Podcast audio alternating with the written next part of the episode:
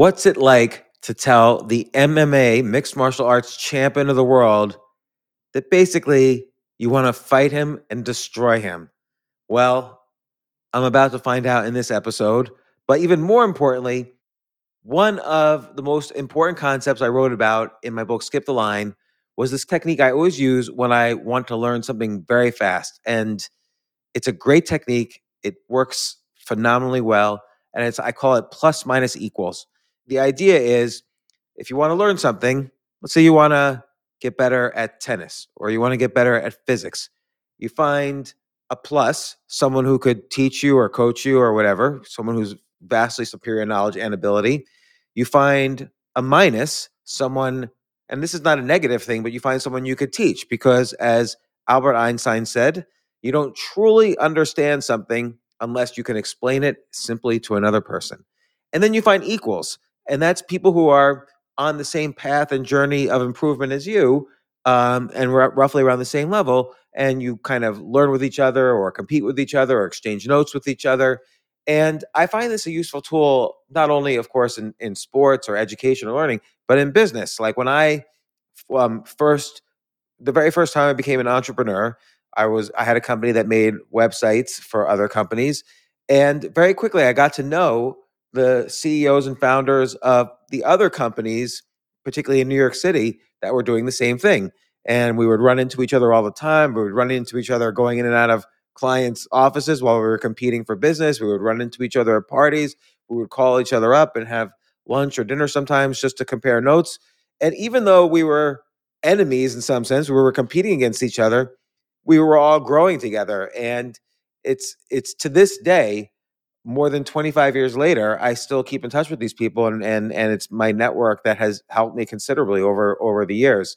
And so in any case, uh, these were my equals. I I wish in business that I initially had more of a plus. I didn't know this concept then, and I think I made a lot of mistakes that cost me a lot of money because I didn't have a plus in inve- in in business at first, or investing at first. But I did have equals, and I did have a minus. I, I definitely always made it a point to work with my employees and other people, and and kind of give back where I could, and, and help people where I could. But again, it took me a long time to realize how important the plus was as well. And now, whenever I start learning something, boom, the first thing I do is look for plus, minus, equal. Now, why did I start this idea? Well, I didn't. I, I take complete credit for it though.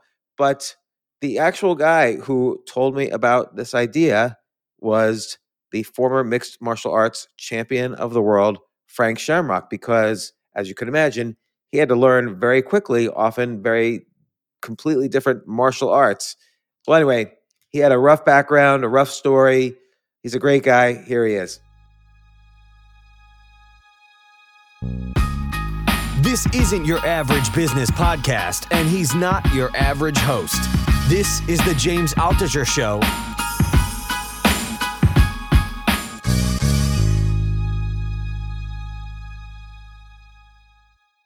Frank Shamrock, welcome to the podcast. Thank you. Living legend. You kind of started the sport of MMA. You and your brother Ken, I feel really were like legends who start who started, you know, ultimate fighting, MMA. You really brought it to the public's attention. I'm sure it was around, but it wasn't popular in the early mid 90s. And then you you were like a legend in the space. You were winning every title. I mean, how uh, you go down the list of titles. How many titles did you win? You were oh, I think I won them all. Yeah. Middleweight, Yeah. light heavyweight, this, that. You basically like crushed everyone. And and you did it in such a way that was very unique to you. I mean, I want to get to kind of your past, present, and future, but just the way you won, you combined so many disciplines to kind of make your own style of of martial art, basically, that would help you. You know, you know, people probably had a hard time preparing for you um, because they didn't know which discipline you would you know yield against them you could you could kickbox them you could like strangle them whatever whatever it was you were doing there was a i don't know how somebody would have prepared for you not that i'm a fighter that prepares to fight for fighters but uh how would somebody how should someone have prepared for you and then there's a lot more to discuss like like jail and tensions and uh, all all these things, and then and then I also have a confession for you. But but how would someone prepare for you? Um, well, I, I was the first super athlete, and I was the first well-rounded fighter. So I was. I feel that there's not a lot of humility there. no, but it was true. Like it was, uh, uh, you know, it just happened to be that throughout that study, I became that guy. Uh-huh. So, um, but it was uh, it was out of necessity. Like I didn't want to fight. You know, what I mean, like I, I wasn't into hurting people, but I didn't want to get hurt. So, you know, I I took a very scholastic and a very you know street survival approach to learning martial arts because to me, like I was fighting professionally, but I was trying not to get killed. Like I was trying not to get hurt.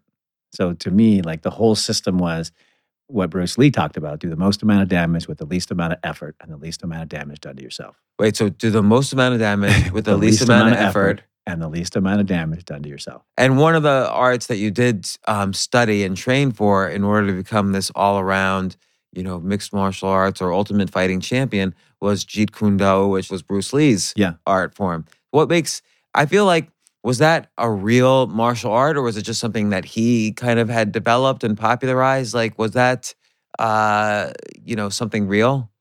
It was real in that on his journey, he he you know created it. So it was as real as he could contact and commit to, and you know what I mean, being who he was. Um, I went on the same journey, except for I went into a cage and fought. You know, um, Bruce didn't have to fight. He got to use it in theory and create a system that was mainly theoretical. Um, the techniques were fantastic, and the techniques have been proven to work.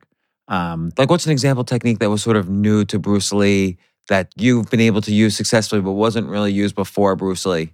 uh, the And this is off on a tangent yeah, no, no. but I'm just the, curious. Uh, the idea of um, you know uh, straight blasting, the idea of you know connecting straight lines I don't well, in, what does it in mean? striking.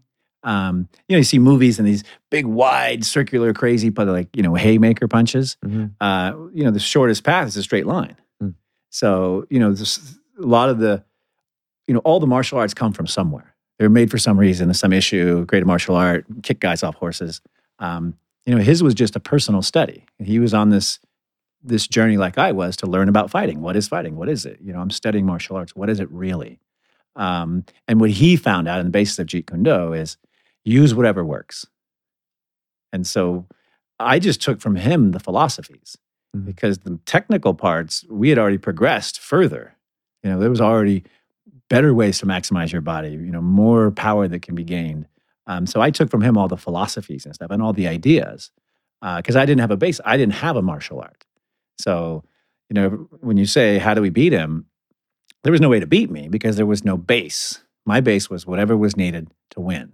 Because I've seen a, I've seen a bunch of your fights, and like some some of these guys, they're like they're brutal. They want to come at you and just like crush you to the ground. And and the way you fight them was, would be different than other people. Some people you're like restraining, and then once they're restrained, then you you do what you need to do to to beat them. Other people you've got to kickbox. Other people you've got you do all sorts of techniques to win. So it's uh I mean, would you say that's your school or your brand of of fighting?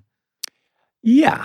Mhm. My my my style or what I presented was what Bruce Lee talked about. Mhm. How do you do it the quickest, most efficient, most effective way without hurting yourself? I like the Bruce Lee it. quote. Uh, I, I fear more the man who's uh, studied one kick 10,000 times Mhm. than 10,000 kicks one time. Yeah. So just that idea of like uh, repetition and really learning one thing better than anyone else in the world. And then maybe going on to the next thing, but making sure you you learn that one thing first.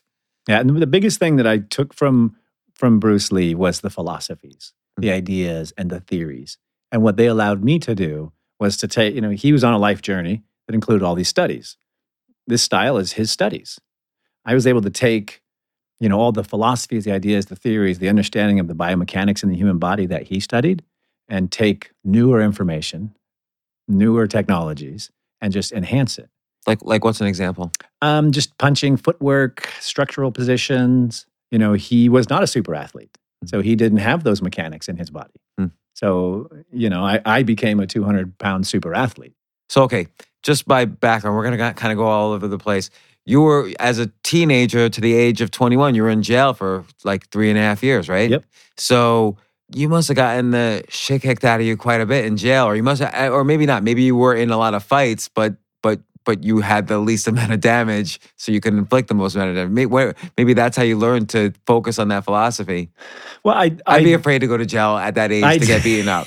yeah, it, it it was intimidating, Mm. but uh, you know, like the streets, jail is very much a you have to fight.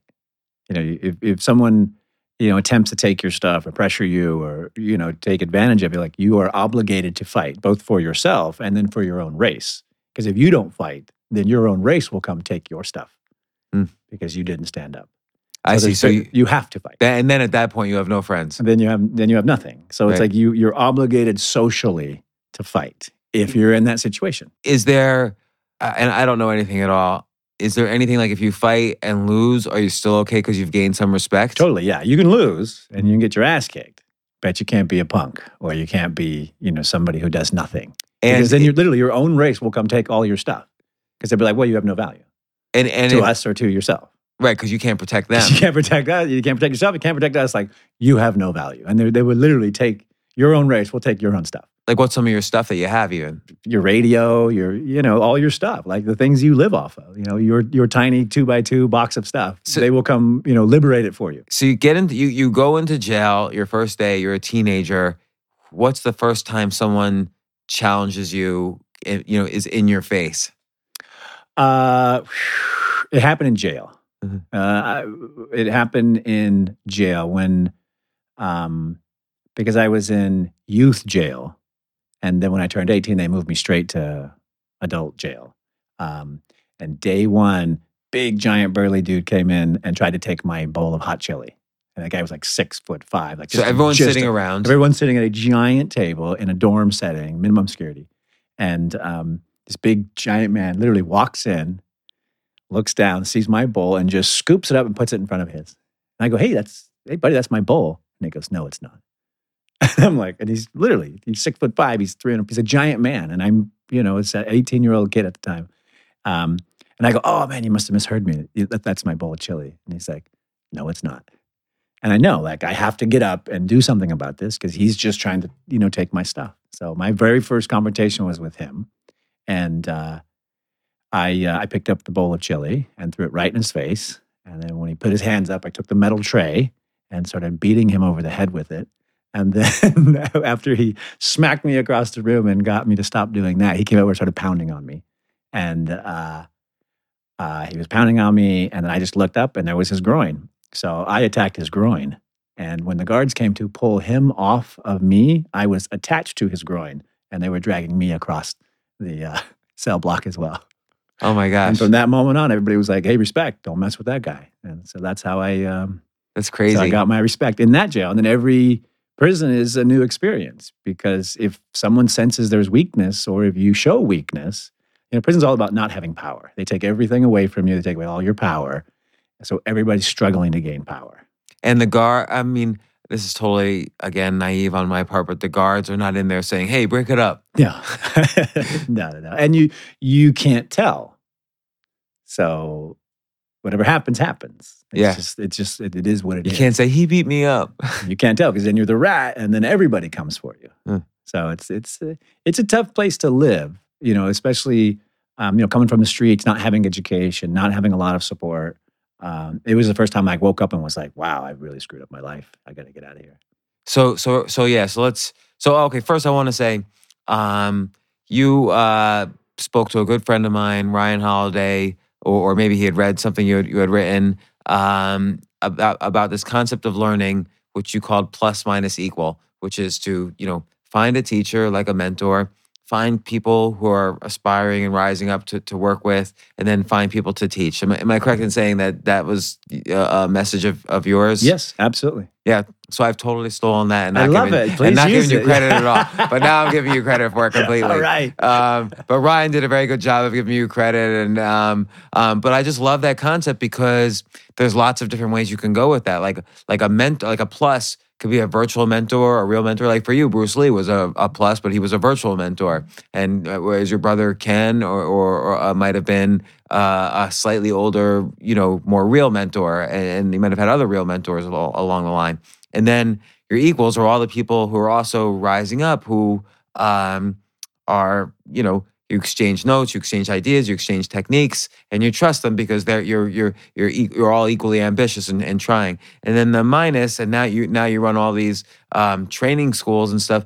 Minus, I think, helps you solidify what you're learning because if you can't explain it and teach it, you probably didn't really learn it so well. Like Bruce Lee was great at explaining things. So I just love the concept. I think that could be applied to any area of life. Yeah, So- I mean, I I do it for everything from marriage to business to you know God questions. I do, you know, I'm, I've learned after 44 years I don't know anything. How, how do you do it with how do you do with marriage? I need to learn this.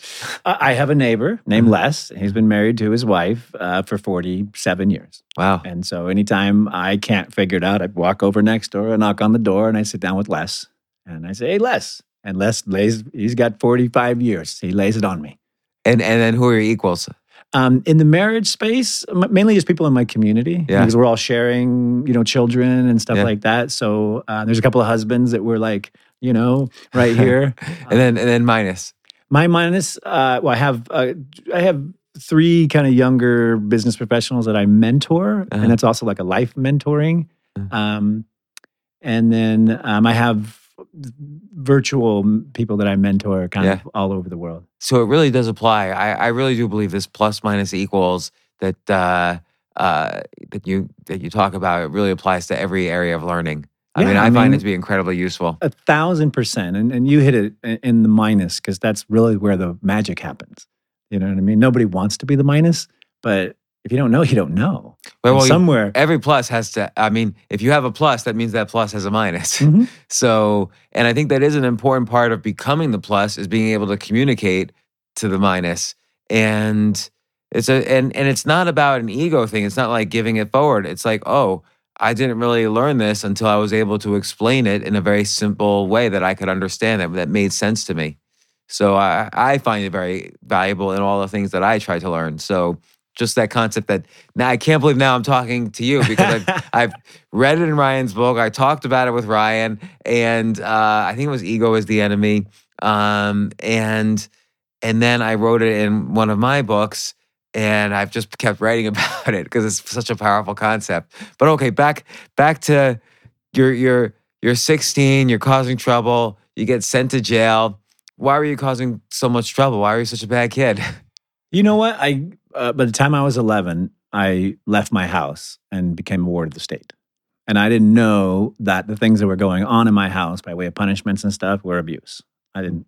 All I knew was I was an emotional basket case. I couldn't hold anything together for more than a few days. No sport, no activities, because I would just fall apart. Hmm. Um, but what was happening is I was being emotionally traumatized by the abuse. Um, so when I left my home, you know, the first thing I learned was crime was a tool to get out of your home and protect you. Mm. because that's how I got out of my home and protected me. I actually threw rocks at a train. And in California, that's a felony. So the first time I was ever able to leave my home, I was 11, and I went and did 10 days in juvenile hall. Oh my God. And it was the first time I was away from my family. I was hanging out with all the bad kids, and I was talking to them, and I'm like, man, like, well, how do you guys deal with this being locked in the closet and stuff? And they're like, what are you talking about? I'm like, you don't get locked in the closet. They're like, hell no, that's so horrible. And I realized And these are the, I was these are the bad kids. these are the who bad kids. who were in like an 11 year old jail, telling me you how what the bad hell. it is. Yeah, and that's when I was like, oh my god, like I I have to leave my home. And you know, I went and saw the counselor, and she's like, well, if you keep this crime up, we're going to take you out of your home. And I was like, well, bingo. So I just kept doing it, and then they came and took me. And then when it came time, you know, the uh, counselor's like, well, you know, they'll send you home. Like, and I said, I don't want to go home. And she said, well, you got to stand up in court and say, I don't want to go home. It's, I'm doing this because I don't want to go home. And so once I did that, then boom, I was instantly awarded the state. And then the problem was I learned that crime was a tool to change my situation. Hmm. So uh, when things didn't work out the next place, I'd be like, well, I know what to do. Commit a crime, go back to juvenile hall, see my friends, get a new placement. So I got in this cycle, which didn't stop until I was uh, 17 and I was married. And because I was married and I was an emancipated minor, anything that I did illegally was charged as an adult. Wow. So so that's when things change. You're not just going back to juvenile hall and meeting your friends. Now you're with the guy who's going to take your plate of chili, who's six foot five.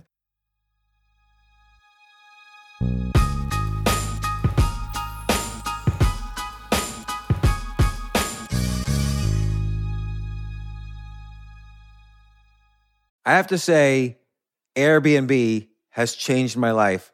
I just love staying in Airbnbs. Like in about a month, I'm going to Cocoa Beach, which is right next to Cape Canaveral. I'm going to watch some rocket launches. I'm going to, of course, be staying in a very nice Airbnb on the beach.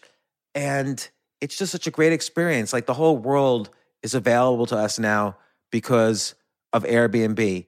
But whenever I'm at an Airbnb, I always realize, you know, I the home that I left to come to this Airbnb, I could be making money on that right now by hosting and and being an Airbnb myself. So, and I've known people, I had a friend who basically, you know, made a living from turning his home into an Airbnb. So if you have a home, but you're not always at home, you do have an Airbnb there. And it can, it can easily fit into your lifestyle, and it's a great way to earn some money. Your home might be worth more than you think. Find out how much at airbnb.com slash host.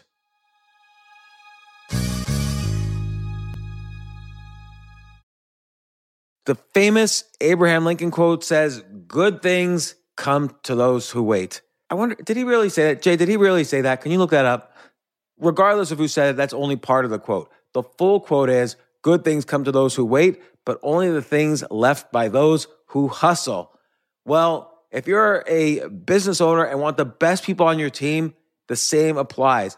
Uh, and listen, I've interviewed 1,500 people now and a lot of entrepreneurs. I can safely say the one thing consistent among all entrepreneurs and CEOs, the, the successful ones, is that it's all about the people you surround yourself. You, if you hire well, you're going to have a great business. And, you know, thankfully, ZipRecruiter puts the hustle in your hiring. So you find qualified candidates fast. This is so important. And I, I want you to try it. You could try it as a potential employer or employee. You could try it for free at ziprecruiter.com slash James. ZipRecruiter's smart technology finds top talent for your roles right away. Immediately after you post your job, if you're hiring, ZipRecruiter's matching technology starts showing you qualified people for it. And I will tell you that I signed up on ZipRecruiter as a potential employee. You know, I just wanted to see how it works. And right away, it started matching me with really amazing potential employers. So give it a try at ziprecruiter.com slash James. Let ZipRecruiter give you the hiring hustle you need. See why four out of five employers who post on ZipRecruiter get a quality candidate within the first day. Just go to ziprecruiter.com slash James to try it for free. Again, that's ziprecruiter.com slash James. ZipRecruiter, the smartest way to hire.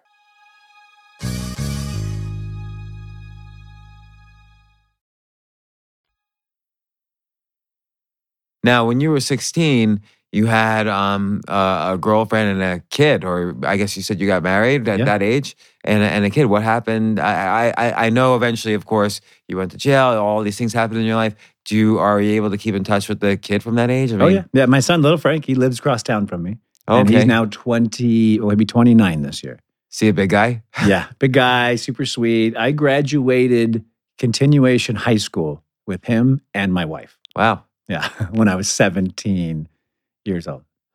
So so uh uh you you get I saw the before and after pictures. You get out of jail. You were like a big guy then. Yeah, And so uh, Bob Shamrock, who was this, you you were staying in kind of this home for troubled kids that he was running.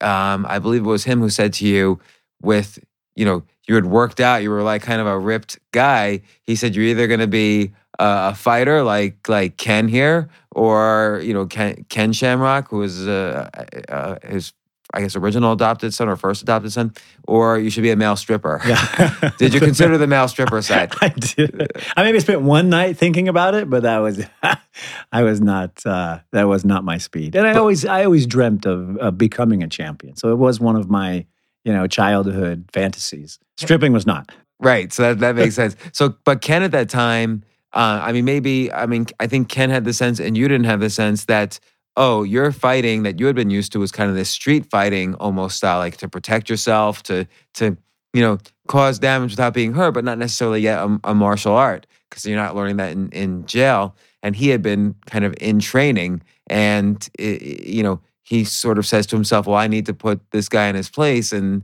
kind of crush him. And so when you first kind of fought him to kind of see what this was all about, what what happened? Well, that was we used to call it the tryout, Mhm. which is um, Very Uh, nice sounding word. right. It sounds very you know pleasant. Uh, it's actually 500 squats, sit ups, push ups, and leg lifts, and then you spar a professional fighter for 20 minutes. And I sparred my brother because he wanted to be the guy, and he just beat the living shit. Like I would just beat me. Like it was. and you know what? I don't understand what that means. Like I don't. It's I've, just beating. I've like, never been like if someone slaps me in the face, Yeah. I'm just gonna be like, "Ow! Don't, don't do that again. That hurt." What? How did you? I, I, I still don't understand. If someone punches you in the face repeatedly, aren't you gonna have damage? Yeah, yeah. I mean, I was pretty banged up. I couldn't walk for about a week, and it had also stretched out my knee tendons with heel hooks, and so I was pretty banged up. could I there was- be permanent damage? I mean, obviously there could be. Well, I mean, I probably got some brain damage, but you know, no, no. I, I mean, uh, you know, tendons torn, and I broke a rib, and he broke my nose and stuff like that. But all that stuff heals, you know. So it wasn't anything like really serious, but it was the first like wake up call. You know, when you're, you know, I considered myself a very tough man. I, you know, like I walked the streets, like I, you know, I considered myself a very tough person until that day, Mm. and then I just woke up like it was literally like, like how could another human being do this to me? I And so, did you see that the suddenly the difference between kind of like street style fighting and oh, there's something almost he's using some techniques. Yeah. Or, yeah, I or- could tell like right away. Like Mm. there was, it was just, it was so different from any other physical confrontation. because it wasn't like he was just stronger than you, Yeah. so hitting you harder. destroy. Like it was everything was he was just destroying me. Like it was just like crush, smash, you know. And I and and to my you know detriment, like I didn't even know what the rules were. You know, no one told me I could tap. Yeah, I was in prison. I didn't know this whole thing was evolving, becoming a sport. Like I didn't see or hear any of it, so I didn't know what to do. And I just fought. Like I was fighting for my life. So to me, it was a very different experience, and I'm sure they were having. Mm. You know, because I'm like straight out of prison. Like two days after I got out of prison, I was in the gym. Mm. You know, and I never left. And that's you know that's how I became successful. what does it mean to be beaten up like Beaten. by a by a professional fighter? just just beaten. Like you know, You go to a hospital, you can you're die. so no, no, not like Why that. don't people you're just, die like you're just tired. You're like you, you're so exhausted because if you don't know how to fight, you don't know how to use your energy or your body and the energies correctly. So besides the fear and all the angst, there's also this you know tremendous drain. Like you just lose all of your energy very very quickly because you don't know what to do with it all. Yeah, but he's also at the same time. It's not like you're running a race and getting tired. At the same time that's happening, someone's punching you in the face, punching you in the stomach, yeah. kicking you in the groin, tripping you. I thought I was gonna die. Like I honestly, because I, I had never been beaten up. I mean, I fight on the street. Like if you get beat up, you know that means you're like getting killed in an alley. So like I've never, I was never knocked down. Like I've never been beaten up. Until Even in jail, day. you weren't beaten no, up. no, never. No, Hmm. I've never been. You know, I always if you, I, I never mess with people. But if you mess with me, Mm. you know, you get the one warning, and then you know, then you get the rest of it. Uh, So, but most people can tell by my intention, I'm not playing. so no one ever messes with me. right. But What do you mean by your intention? Like, how do you? how do you? Um, Give me the look that's like, don't mess well, with you. most people don't really want to fight Uh-huh. because it's incredibly dangerous and scary. Yeah. And we survived by getting away. So the, the truth in the human spirit is they don't really want to fight. There's some other thing going on, ego, or there's some other issue. So what I've learned is I know how to fight. And I know how to talk to people that know how to see that I know how to fight. So I just tell people the truth. Like if you keep doing this, you're going to force me to do X, Y, and Z. What's And- X, Y, and Z? um you're i usually add something vulgar like you know you're going to force me to put you to sleep and stuff you under a chair like Mm. i say something like weird that's arresting because they were like what? Like wh- wh- did did he say that? Mm. and so i use like a weird psychological thing but um i'm honest with people. Hey i'm not interested in that. And you know i'm, I'm uncomfortable. Can i buy you a drink? And i just try to flip it and then if they don't then i get real which is if you keep messing with me I'm gonna I'm gonna kill you in front of all your friends. Like I just go real, and they're always like, he's either crazy or he's being real. I feel like I feel like that works for you because I could even see you're sort of huge. But yeah, if someone came up to me and was in my face, what should I do if I just if I don't want to fight? Like I never want to Yeah. fight. What should I say to get them to back off? I wasn't planning on asking you this, because Yeah. but I'm just curious. Like, you you you looking at me like, what should I do? You sh- uh, and should I run? human beings should be able to de-escalate any situation. Huh, that's interesting. Human beings. So animals, you know, we, we can't negotiate with animals, but human beings should be able to have a conversation, and you should be able to de-escalate. But sometimes people are crazy, right? Yeah. So like, go you you know, someone comes into a bar, p- p- picks on you, and you say, "Hey, can I buy you a drink?" And they just slap your drink off the bar. Like, no, like, and because I'm, you know, I'm clearly easy, easy to fight. So, what would I? What would you suggest I do? Walk away. Yeah, walk away. I Um, walk so I'm not going to say, "Hey, buddy." Why? You're I'm not going to fight. All right, I'm not going to fight. Think about the end game. Right? Are you going to fight? No.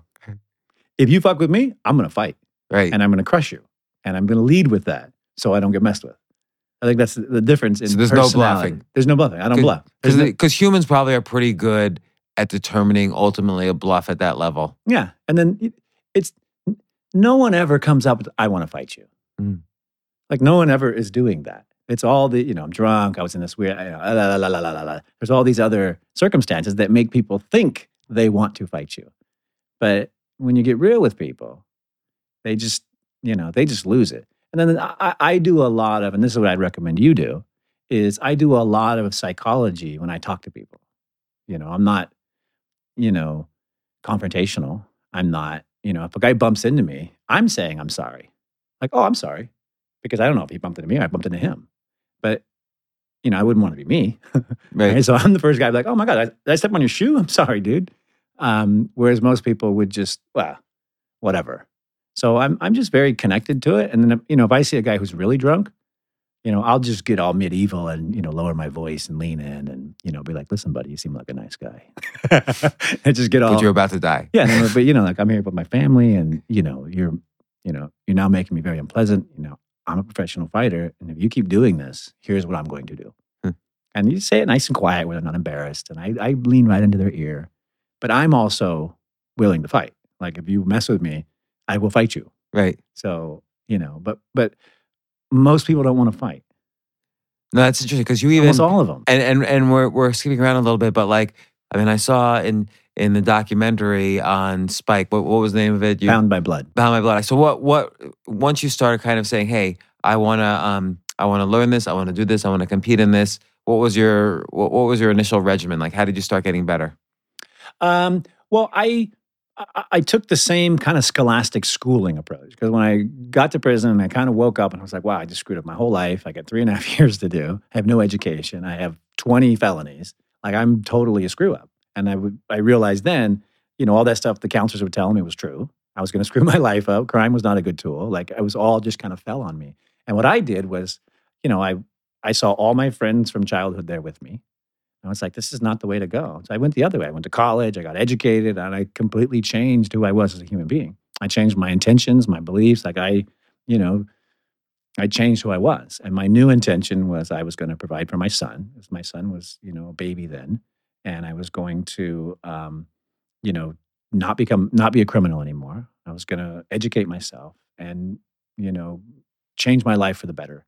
And in that journey, Bob came along, you know, and was like, stripping or fighting. And so clearly clearly he was probably even joking with you. He, probably- he clearly wanted you to fight and and help. I think he was. Ken. I think he was dead on the 50-50. I think he was Huh. into it because Ken had a very successful career as a stripper, and so he. oh, I didn't know that. yeah, when he so Ken was a professional wrestler, and then he, you know, when he needed money, he would do stripping, and then he would do professional wrestling. And before the fighting got big, you know, that's how he kind of made his money. He was, you know, made money off his body. So it was perfectly natural for my dad to say, "Hey, you got this great asset. You know, here's the two avenues that Ken's made money. Pick one." And, and to be clear, he, this is not the dad that had uh, been abusing you when you were 11. He Yeah. adopted you as as he got to know you when you were older and so on. Yeah. So he adopted you and he adopted Ken, right? Yeah, Ken first, and Mm-hmm. then he adopted me years later. And so, just out of curiosity, what do you think comes first, actions or intentions? So, did you start? So you got you you you realize, okay, I'm in jail, I'm screw up, and so on. But did did you start finding things that you were interested in studying, and then kind of your intentions changed, or did you say, I better, I don't know, go to college so I get out of this life, or what? I, I, maybe there's a subtle, only a subtle difference, but I'm just curious what you what you think about it. For me, I it was real simple. I had a manila folder. Mhm. I sat down with myself and God one day and I wrote down all the things I was on the front of that folder. I was a liar, I was a cheat, I was a thief, I was a criminal, like all the stuff that, that I was. And then on the back of that folder, I wrote down all the stuff I was going to become. World champion, spokesman, you know, all the stuff that I I dreamt of becoming. And then all the things, all the actions, all the needs were and the things I was studying were the pieces of paper in the middle of that file. I see. So you kind of said to, um, for each action, would this action take me closer to this side, or would this action take me closer to this side? And you chose presumably the actions that would take you closer to the positive side. Yep. And every day when I opened it, I got to see exactly what I was now Hmm. and what got me there, which was me being who I was. Inside was all the meat. And then every time I finished, I just closed it and went, and that's where we go.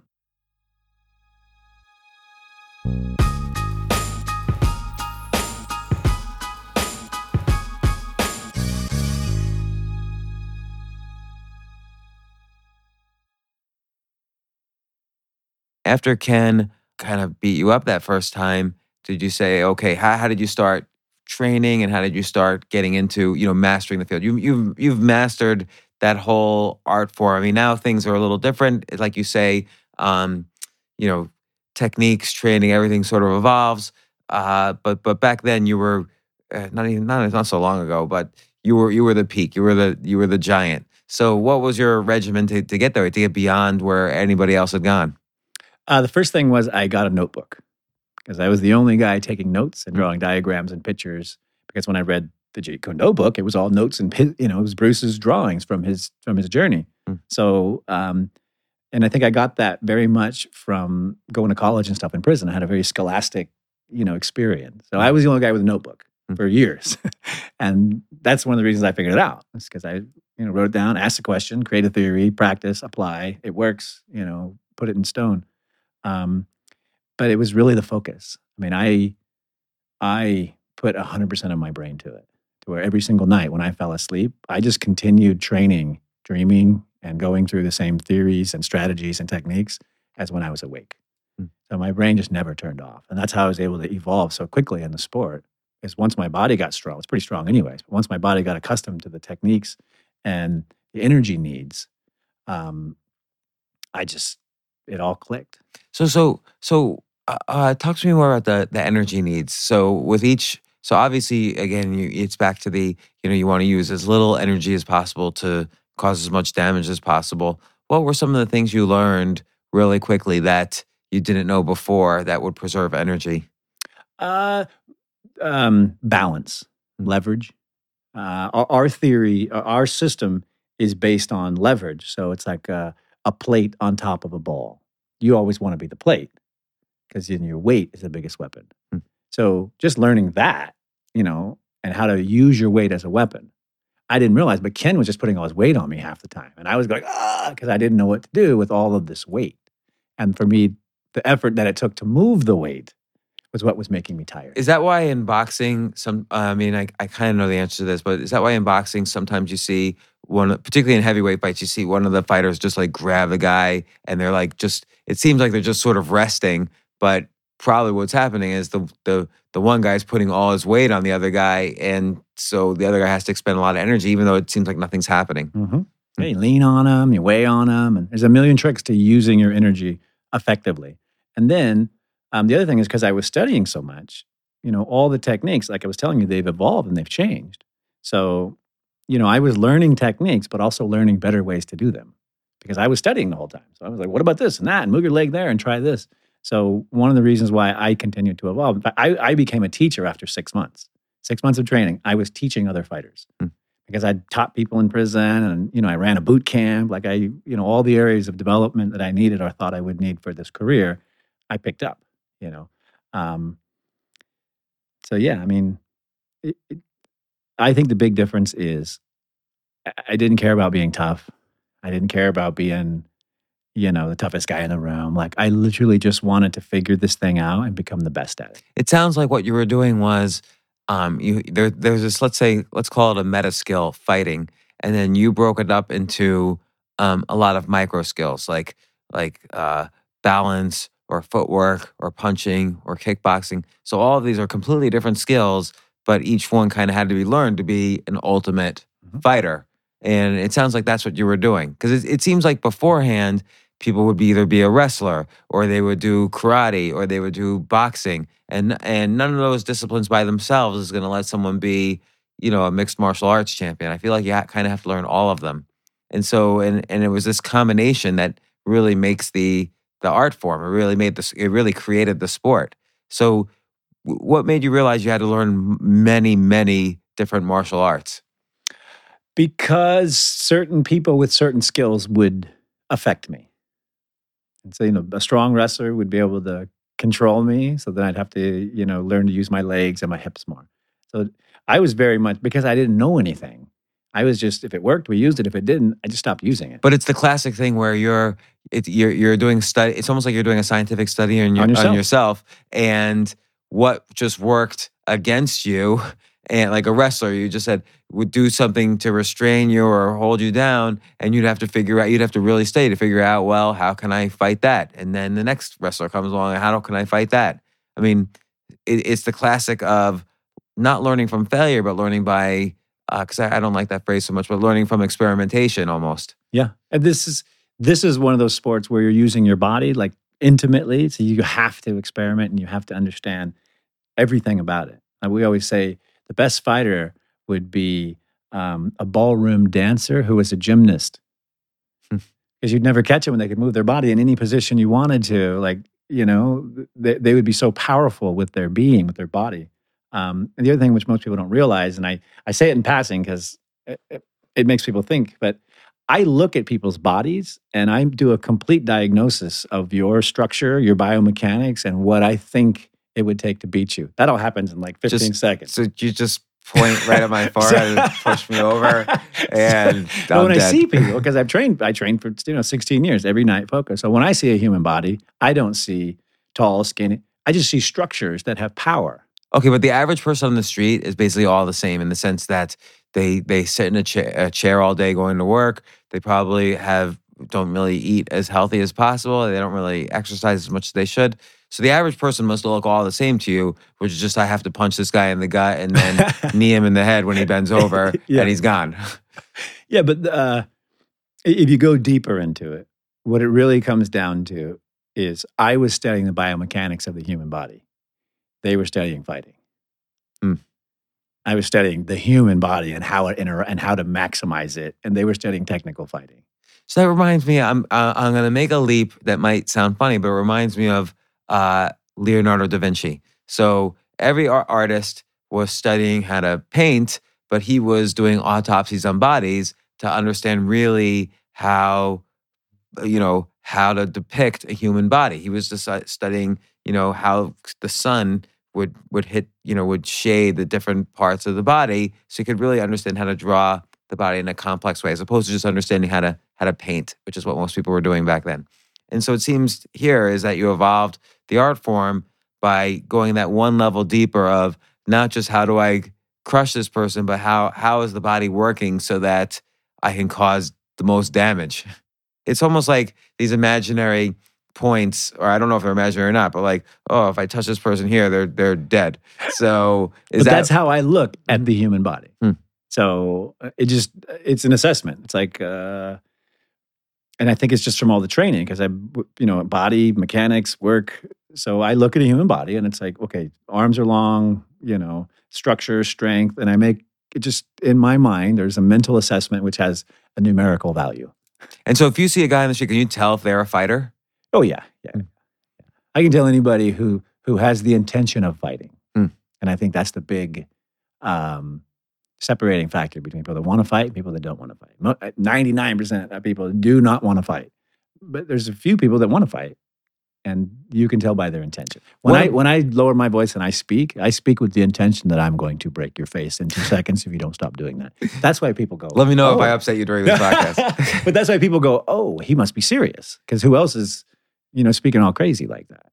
So, so I remember there was one guy you were fighting, uh, Asian guy, and uh, the it was mentioned he trained with uh, he was he was willing to die or he had the will to die is how he trained so kind of kind of being i guess you you can set yourself up psychologically so that you throw yourself so fiercely into a fight without being worried about death almost this stoic way of looking at fighting and this was one of the our initial people you you fought when your career was was moving up um, do you think that's a helpful helpful way to look at fighting to think that you could die and Oh, be, yeah. and be okay with that For sure, yeah, yeah, Mhm. yeah. I mean, I I think it's a, a good way to approach life. Mhm.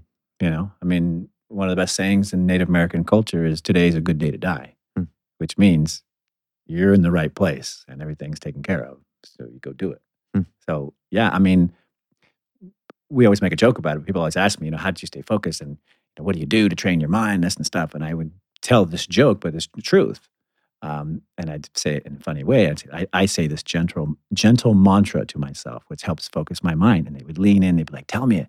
I go, "It goes just like this: die, die, die." And they're like, "What are you talking about?" I I'm trying to kill every person that I'm in front of, and I'm willing to die to do it. And so, so, so you you you make you say that that's could be analogous to life, but let's say, and so there, there's the cliche of, um, um, you know, live life as if today's your last day. But of course, there's more nuance to it because if you have kids and you want them to grow up and and and I don't know, either go to college or buy a home or whatever, uh, you kind of have to save up for them. So you can't always live life like, okay, I'm going to spend all my money today. I'm going to, you know, go crazy today because today's the day I'm going to die. Eh, Where's the balance there? How do you find that balance? Well, I think you got to roll it back because um, it's an expression of all things are right. It, the work, the work is done. Like it's done. So you know, it, when you're a warrior and everything's cared for, you can go out and and go to the death because everything's cared for. I see. So, so when it's and- not cared for, you probably shouldn't go out there and, and fight to the death. right. So that that's again leads to um, that Manila folder. Do you go to this side or to that side? So if if you're if not everything's cared for, okay, let's just go. Let's just today go in a direction where the things that are not cared for are cared for. So you could every day make again make the, so so you mentioned the Warriors Code uh, just now, and you mentioned it in the in the documentary. What what what does that mean to you? What what are those? What's that code? Well, those are basically the principles of martial arts for me. Mhm. So those are honor, respect, discipline, which applies to everything. Honor, respect, discipline. Discipline. Yeah. honor to what? What does honor mean? honor is um well the first thing that comes to mind is honesty. I used to have a problem with honesty. So now I'm thousand percent honest. So my word is my honor. If I give my word, that's all you need. You know, if I tell you something, you know, I'm gonna tell you the truth. It's because that's honor. You know, if I promise you something, I'm gonna do it. That's honor. If we do deal together, I won't screw you because I'm an honorable person. Mm. So I, I run everything like that in my life. Mm. And, you know, the factor of discipline is listen, if you're not disciplined, you'll never be successful. You'll never guide people, lead people. Like, you know, you'll never achieve the next level physically, mentally, spiritually. You just won't because you have no discipline. How do you determine what you should be disciplined in? Hmm. Mind, body, and spirit. Plus, minus, equal. So what do we need? What are we looking for? What do we want? I think a lot of times people say, might be listening to the saying, I'm 35, I'm 40, I'm 45, I'm 50. I either don't know what I want because I've spent so much time, you know, just kind of getting through each day, or 50 plus and I feel like it's too late for me to do what I want. Well, what would you say to those those people? If you're breathing, you can do anything you want. Hmm. The problem is we get caught in all these lies and we get caught in all these roles that we're living. And most of them are just social obligations or stuff we think that we're supposed to be doing. The reality is you can do anything you want. Good, bad, it doesn't really matter. I mean, you'll have to pay the consequences or reap the rewards. The truth is you're in control of every action. You can do anything you want. I could wake up tomorrow and start living like a convict again. Like I can still I can start stealing stuff tomorrow. Um, but that would go against my morals and everything that I built up and everything I believe in. This, I- see life as like a big journey. And I believe you're supposed to become the best human being throughout this journey. And you're supposed to help everybody else do the same. Hmm. And if you don't, you're not that good of a person. You're an okay person. You're an all right person. But those people that go, no, no, I'm going to make myself the best human being possible and I'm going to take everybody around me and do the same thing.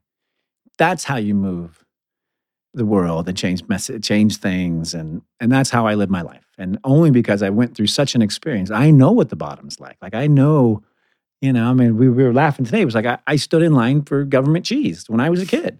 That's disgusting. And. I remember standing in line and going, all right, we're getting the cheese. And so I told the story to my daughter, and she's like, she goes, what cheese? She goes, where does the cheese come from? And I'm like, I don't know. But, you know, I know what it's like to have zero. And you can always build up. You can always build up. But it starts, it starts by changing this. You gotta change your mind. change your mind to believe that it's possible. Yeah. And then what's the very next thing after that? Action.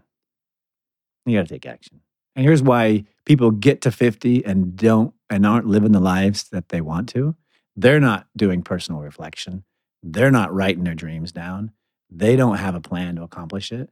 So they're just doing what they do. But everything, I sold a movie. I just wrote it down. I'm, I'm going to sell a movie. I, I wrote two books. I just wrote it down one day. I'm going to write a book. That was it. And once I made the intention and talk to an author, and da, da, da, da, da, da, da, da, a year later, we have a book. Most people never write it down. They never take the intention because they're afraid they won't do it. I think that's right. And and I think people also they look too far to the end product. Like if you said to yourself, a year from now I'm gonna have a book, that might be too scary a thought. But if you say to yourself, okay, a book I I, I uh, value the idea of having a book in a year. That seems like a good intention to have. The first step is finding an author. Um, I think breaking things down into smaller steps. Like I'm sure when you studied back in the day, kickboxing for the first time, you didn't say to yourself, okay, I'm going to kick a guy off a horse. You probably figured, well, what's the first things I need to do to strengthen my legs or whatever it is? I'm just making this up. But there's probably like micro steps with each thing that you have to learn. Yeah. And that is the beauty of the basis of martial arts small incremental improvements to achieve a larger goal. And then that tying into what your body needs, protection, whatever, and what your community needs. And it's like that's the martial arts journey. When you get that down, then you're then you're cracking. You're so that. in touch with your being and the beings around you, and you're all on this positive growth mission. So it's like you can't help but come out of it a better human being.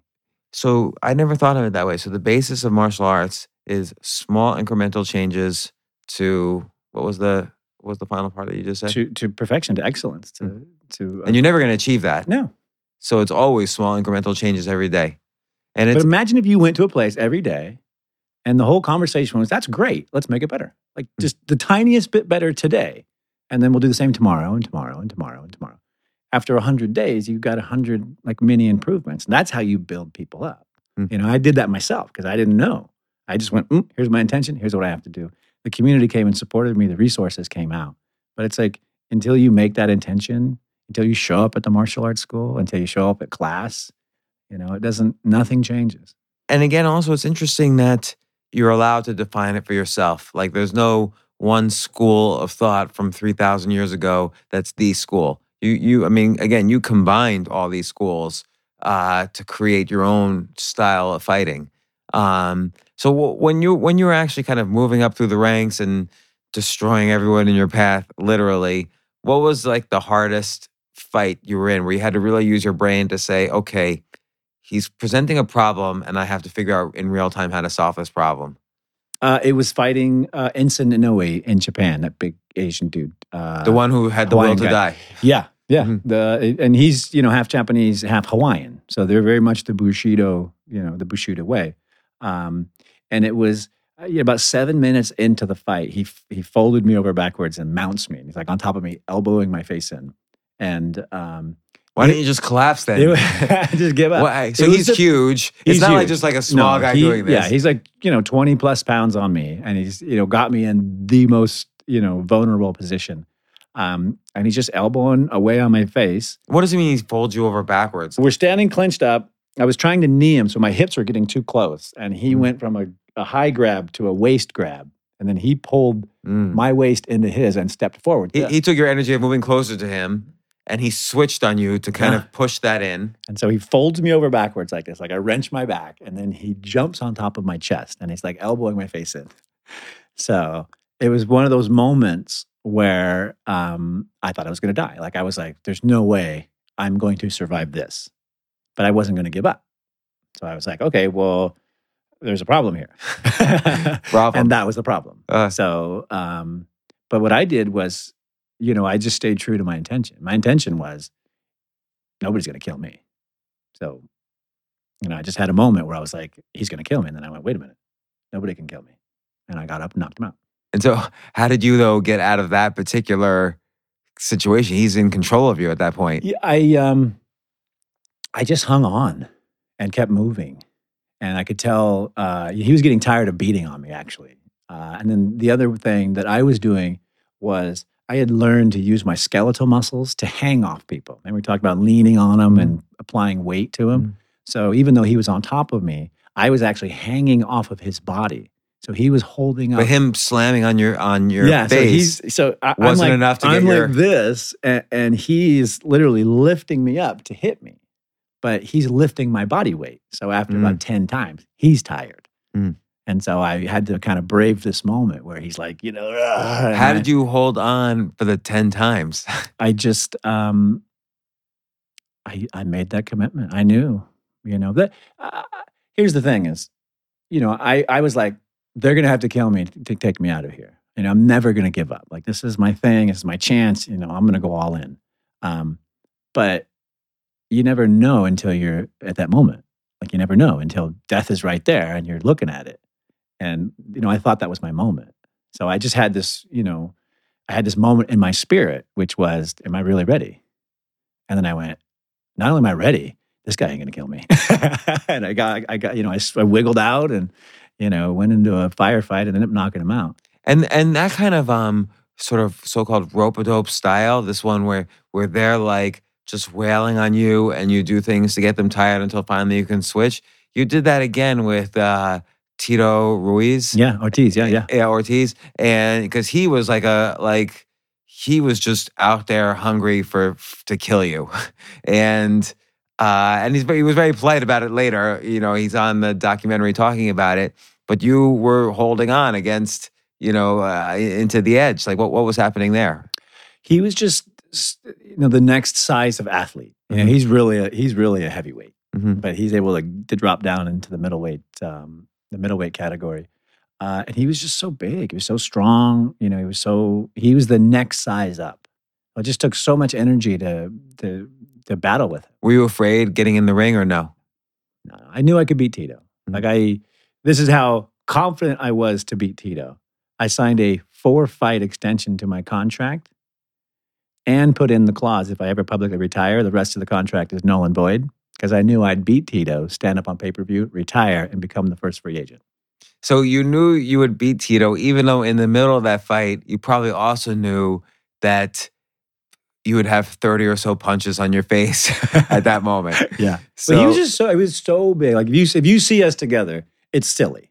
Yeah. And when we did the the poster for the fight, they literally slid out an apple box. They're like, "I'm so sorry, Mr. Shamrock," and the guy slides out. Can you stand on this? It just doesn't look right because I'm like this, you know, Huh. I'm staring up at this giant man. Um, but he was just the next size up and the, the next level in, you know, physical needs. And I was I was the first super athlete guy, but that's what really, you know, I needed that super athleticism and the technique to beat him. So you were talking earlier about the, the warrior code when you did honor, discipline, respect. What what comes what comes next, if anything?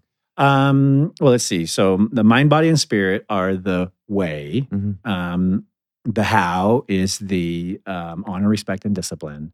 And then um, there's a few minor mechanics of it. The idea of consistent improvement is either wrapped up in the journey to excellence, or uh, we also call it kaizen, small incremental improvements for um, practice. Um, and it's really those like three concepts. What about people who who know what the right like? Let's take an obvious example. Someone who smokes knows that it's probably wrong to smoke, but they don't stop. Um, and they would like to stop even. Let, let, let, let's assume every possible thing. Their intentions are good. They want to stop. They're addicted to it, but you know, there's ways to overcome addiction, but they just don't stop. Or I'll, I'll use an example personal to me. I know I should go to the gym every day, or or I should exercise probably more than I do. I have just recently started going to the gym, but for the first time in like six years. So I should probably be exercising more than I do. But it's hard for me because I don't enjoy it. And now you shouldn't enjoy anything that's worth having is probably not enjoyable. Like when your when your brother first beat you up, I'm sure you weren't having a fun time, and yet that propelled you to worldwide success. So it seems like writing a book is not enjoyable, and yet when it's done, that's what you you, did a good job. And uh, but sometimes you can't do everything that's not enjoyable in order to achieve many different kinds of success. So I don't know. How should I think differently about lifting weights? Make it fun. How do I do that? Do something you like to do. I guarantee you there's a physical activity that you enjoy doing that's fun and that will give you a good workout. I got a dog. I walk my dog twice a day. I so I get you walking. so I'm walking twice a day. I'm like hiking and I'm walking twice a day. And even Well- though I work out, it's still another chance for me to do a little more. Um, but we, here's the thing: is we all know what's good for us. Doesn't you know? It doesn't mean we're doing it. I Well, I well- knew, you know, when I'm about 13 or 14, like I was a total knucklehead and that I was screwing everything up. Didn't mean I stopped. You know what I mean? Like you really need those big wake up calls. Well, know, what's my- some what's something for you right now that you? I mean, because because also we can't do everything that we would like to do in our lives. What's something for you that's right in that gray area where you you would like to do more of, but you haven't yet uh, had enough intention or or motivation to actually start doing it? Mine is even stranger because when I was 16, I was diagnosed with a spondylolisthesis. My right leg had gone numb and started to drag behind me. Hmm. So what that means is that. one of my little vertebrae is broken off in my lower spine, and I have no stability in the left side of my lower spine. So throughout my whole career, I've had this problem. Um, Yeah, I- if somebody just starts punching you in the yeah, left side of your hit me on the left side, and I'm like, oh no. All right, now we Um, know. But recently, I met this doctor who's like, gave me a whole new understanding of my spine. He's basically he's like, listen, you're just a wussy. I'm like, what are you talking about? And he's like, you're thinking you have a hurt spine when you just have these muscle imbalances. Like, let me rebalance you. Let me show you the exercise to do. And I guarantee you'll never have pain again. I'm like, this is amazing. So he unlocks my back, does the thing, everything's amazing, shows me the exercise. He's like, you can't do this exercise enough. Do it every day, all day long. I do it every third day. So you just don't. You just. It's not fun for you. it's not fun and it feels weird. It's uncomfortable, but it makes me better, like night and day better. Is there some benefit from doing it every third day, or are you no, kind of you're I- just the, losing the all the benefit benefits? would be to have it every day, several Right. times a day, um, and it takes me three minutes to do it. Like most of us, it's a very short period of time. But I, I'm like, oh, and I need a table to lay on. Like I make a million excuses not to do it. I And you know, know- I need to do it. it's kind of important because you know you're not getting any younger, Frank. And- so true. uh, you know, at some point this becomes degenerative, right? So you have to start doing it. But we all know, like, we know why we're overweight. We know why we're stressed. We know all these things, but what are we doing about it? And it's like, you know, I was very blessed in that I found martial arts and it became my way to connect with the community, learn about myself, explore things. You know, it became my world. And, you know, very few people have that where you can walk into a door and you're just suddenly part of this amazing, you know, personal development community. So to me, like it was just such a powerful experience. I didn't even know it existed. Like I didn't know you could go to martial arts schools and all that stuff, you know, even happened there. Right, because again, it's not like martial arts, as you've described in this podcast. It's not just about oh, being able to kick a guy in the face. It's all this kind of method of excellence that could be applied to any area of life. Anything. And you see that really in a lot of Asian cultures. That you know, like imagine the Japanese tea ceremony is almost like a martial art, just the way every aspect is ritualized and and and and it's sort of this movement towards perfection of the of the tea ceremony. So it seems to apply the same principles. Mhm. Um, so so your career lasted a really long time. I mean, you you went, you know, I don't know the exact number of years, but you were really kind of at the top of your game for for a long time. For at least, I mean, it's hard to constantly fight for ten years It is. or, or longer. I don't even know. I did know. 16 years straight and I went undefeated for 10 years. Undefeated for ten years. Yeah. What happened the first time you you got you you lost? Ah, I got disqualified Okay. because I kneed uh, Renzo Gracie X from New York. I kneed, Oh, I kneed yeah. him in the back of the head, um, which I thought was perfectly legal. Uh, but it it turns out it wasn't. So what what about the first time you you lost lost? Was it Diaz? First time I lost, lost uh, was Cung Le. He broke my arm. Hmm. So Oh, yeah, right, I yeah, remember I that. couldn't I couldn't continue after that. That was the first time I really got hurt too. Like you know, wake up call, and and that was when I started planning my exit. And then and then um and then it kind of after your your one of your last fights or maybe your last fight was uh, uh I forgot his first name Diaz. Yeah, Nick. um Nick Diaz. And it, there's this real sense that okay you're handing over to the next generation. What do you think he was doing differently? Or let, us even take it a little further. Um this recent fight that happened in the past few weeks and and I don't follow the sport at all but like uh George St Pierre Yeah. the GSP um what's he doing differently where he's just so clearly vanquishing his opponents he's just a martial artist Mhm. and he hasn't stopped studying Hmm. like that's where you know his value is you know in this one you only are as good in this sport you're only as good as your study Hmm. so if you leave studying everyone just keeps learning getting better you wouldn't think that though. You would think you're Yeah. only as good as your ability to kill somebody. Yeah. This one's literally because you know you, you you have to stay on top of this thing. And then the you know the styles and the moves and stuff ebb and flow with popularity. Who's winning? Who's doing this? So you really have to kind of stay on top of the the art.